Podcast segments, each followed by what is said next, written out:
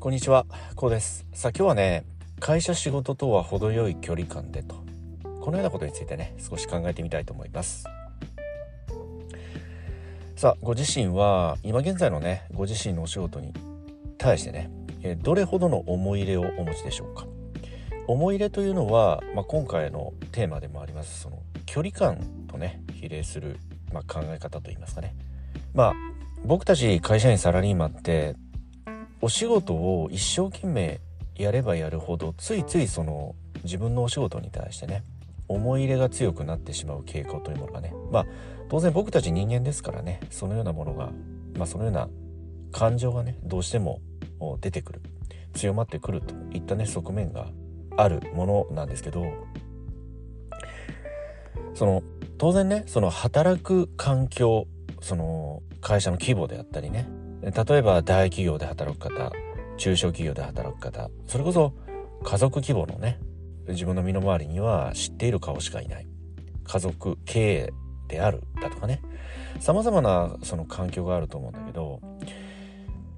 当然ね一概には言えないんだけれどもやっぱりそのお仕事というものに対してはねそのある程度の程よい距離感というものがねあった方が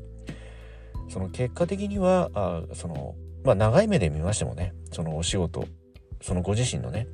心身にとってもね大変、えいいものがある。まあ大変プラスであると。まあこのように考えるんですよね。まあこれどういうことかというと、まあ、よくありがちなのが自分がいなければこの仕事はね今現在会社は回らないんだと。このようなある意味での勘違い。まあある まああえて勘違いとねえー、まあ言わせていただきますけれどもそのシンプルに言いますと会社のお仕事ってご自身がいなくても回っていくんですよ。考えてみますとご自身が今現在のお仕事に携わる前ってそのどなたか誰かが今現在のお仕事に従事し回していたわけじゃないですか。そこへご自身が入ってきたご自身がそれを引き継いだわけですよね。まあこのようなことを考えますと仮にそのご自身がね今現在の会社からある日突然いなくなったとしてもまた誰かがねご自身のお仕事を引き継ぐわけですよ。その自分がいなければねお仕事は回らないんだって、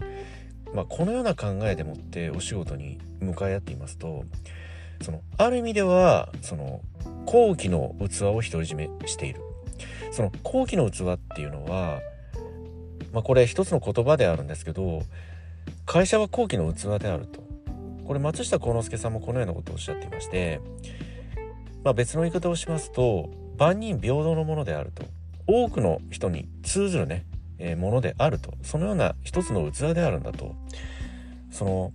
自分がこう抱え込んでしまうっていうのはある意味では自己満足なのではないだろうか。そのお仕事を私物化してはいないだろうか。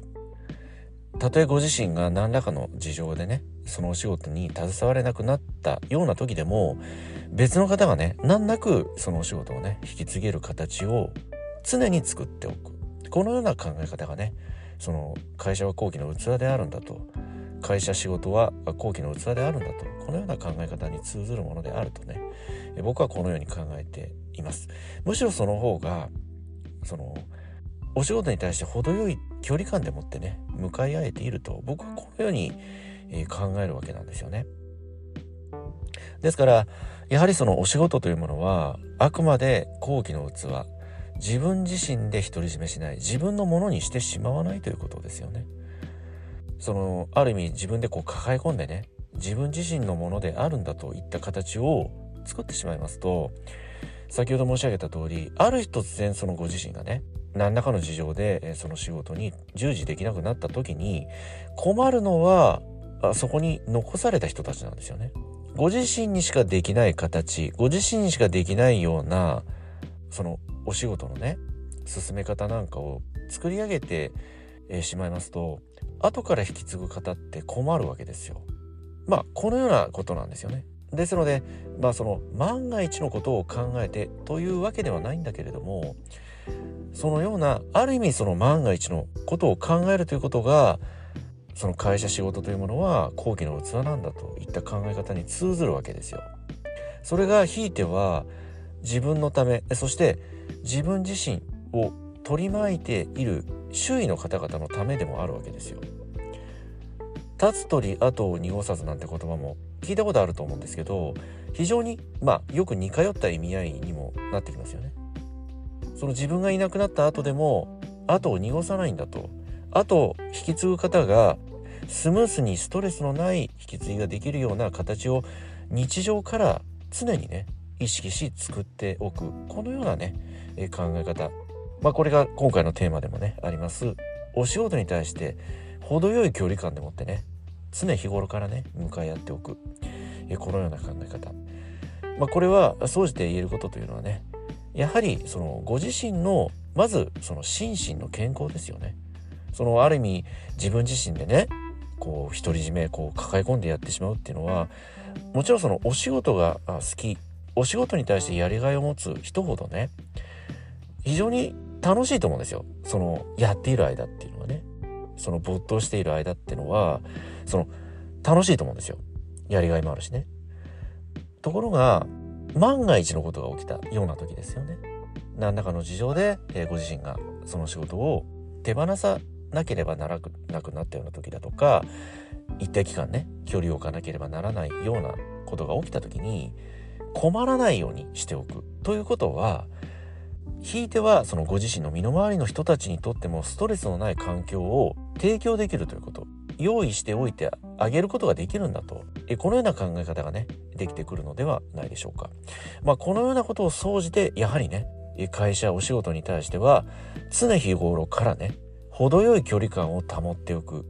それは心身ご自身の心身健康を保つこととご自身の身の回りの人たち大切な人たちに困らない形ストレスのないあとね引き継げる形を常日頃から日常から用意しておく。そのような環境を整えておくということはこれはまさに後期のためになるんだということ。まあこのような考え方がねお仕事に向かい合う上ではねまず第一に持っていたい考え方とても大切にしたい考え方であるとねまあこのように考えておりますけれどもね。まあ僕も結構ねそのお仕事に対してねまあ没頭っていうかこうのめり込むタイプなんですよ。まあこのようなねお仕事に関するポッドキャストでお話をしてるぐらいですからやっぱりそのお仕事をするっていうこと自体に意味を感じていて故にその自分のやりたい仕事だとか自分がやってみたいなって思うような仕事をこれまで選んできた人生なんですよね。ですからそのお仕事って決してそのつまらないものだとか退屈なものだとかねストレスの多いものだとかそのような発想をするのではなくまあそのようなストレスを感じないお仕事をその選択するといったところから始まってくるわけなんですよね僕の考え方というのは。まあ、このような考え方を持っている僕ですから当然そのお仕事に対して没頭するし自分のやりたい仕事をやっていますから毎日楽しいしね。故に没頭してしまう。ついつい時間を忘れてしまうっていうこともあるんだけどそれでもやっぱり僕も今現在は会社員ですから自分のやっている仕事が果たしてその自分のためだけになってないだろうか自己満足になっていないだろうかということを常に問い続ける姿勢といいますかね。そういった姿勢考え方というものはひいてはそのご自身の周りまあ僕で言えば僕の周りの人たちのためにもなってくるということなんですよね。それがお仕事のアイディアを提供したりだとか僕の考え方なりをね自分自身の周りの人にまあ提供したりだとかそのそこに共存共栄も生まれますしまあ僕も当然生身の体ですからひょっとして、急病なんかでね長期休暇を強いられるようなことがあった場合でもその周りの方あと引き継ぐ方が困らない形っていうのを常に作っておかなければならない。そのような考え方はもちろんね日々念頭に置きながら取り組んではいるつもりなんだけど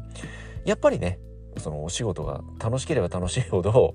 飲み込んでしまう。ついつい時間を忘れてね没頭してしまう。自分の色を出しすぎてしまうと言いますかね。このような側面もまあ否定はできないと言いますかね。ないと言ったらまあ嘘になると言いますか。まあそれでもねやっぱり今回のそのお仕事に対しては程よい距離感を持つということはね改めて自重したいと言いますかね、まあ、まあ特にその20代だとかね30代このような年代の時ってまあガツガツいくわけですよ野心を持ってね。まあ人そ、まあ、それは人それぞれかもしれないけれどもやっぱり僕もこのミドル世代に入ってきてねなんとなくその会社だとかお仕事に対する距離感っていうのが自分なりの程よい距離感っていうのが今現在見えてきてるんですよね。まあこれは当然そのキャリアだとか年月を踏まなければ気づけないもの気づけない領域にあるのかもしれないけれどもそうではなくてその20代30代の方というのは当然ねそのキャリアで言えば浅いわけですから目の前にあることを一生懸命ねガツガツやるぐらいの方が僕はいいと思うんだけどそれでもその自分の体ですよね心。これを疲弊させてまでやるものがねお仕事ではないよということを強く申し上げたいしそのような考え方その程よい距離感でもって会社お仕事というものはね付き合った方が向かい合った方がね心身の健康もそうだし長い戦いですから人生ね。ですから まあこのようなことを踏まえてねやっぱり気楽にリラックスしてね程よい距離感でもってお仕事会社とはまあ向かい合っていく付き合っていく。このような考え方がねまあ働く上お仕事をに携わる上においてはねえとても大切にしたい考え方であるとこのようにね、え考えておりますけれどもこのような考え方どのようにねお考えになられますでしょうか。はい今日はこの辺りでね終わりにしたいと思います、え今回の内容が何らかの気づきやヒントになればね、え大変幸いと考えております。ではまた次回お会いいたしましょう。ありがとうございました。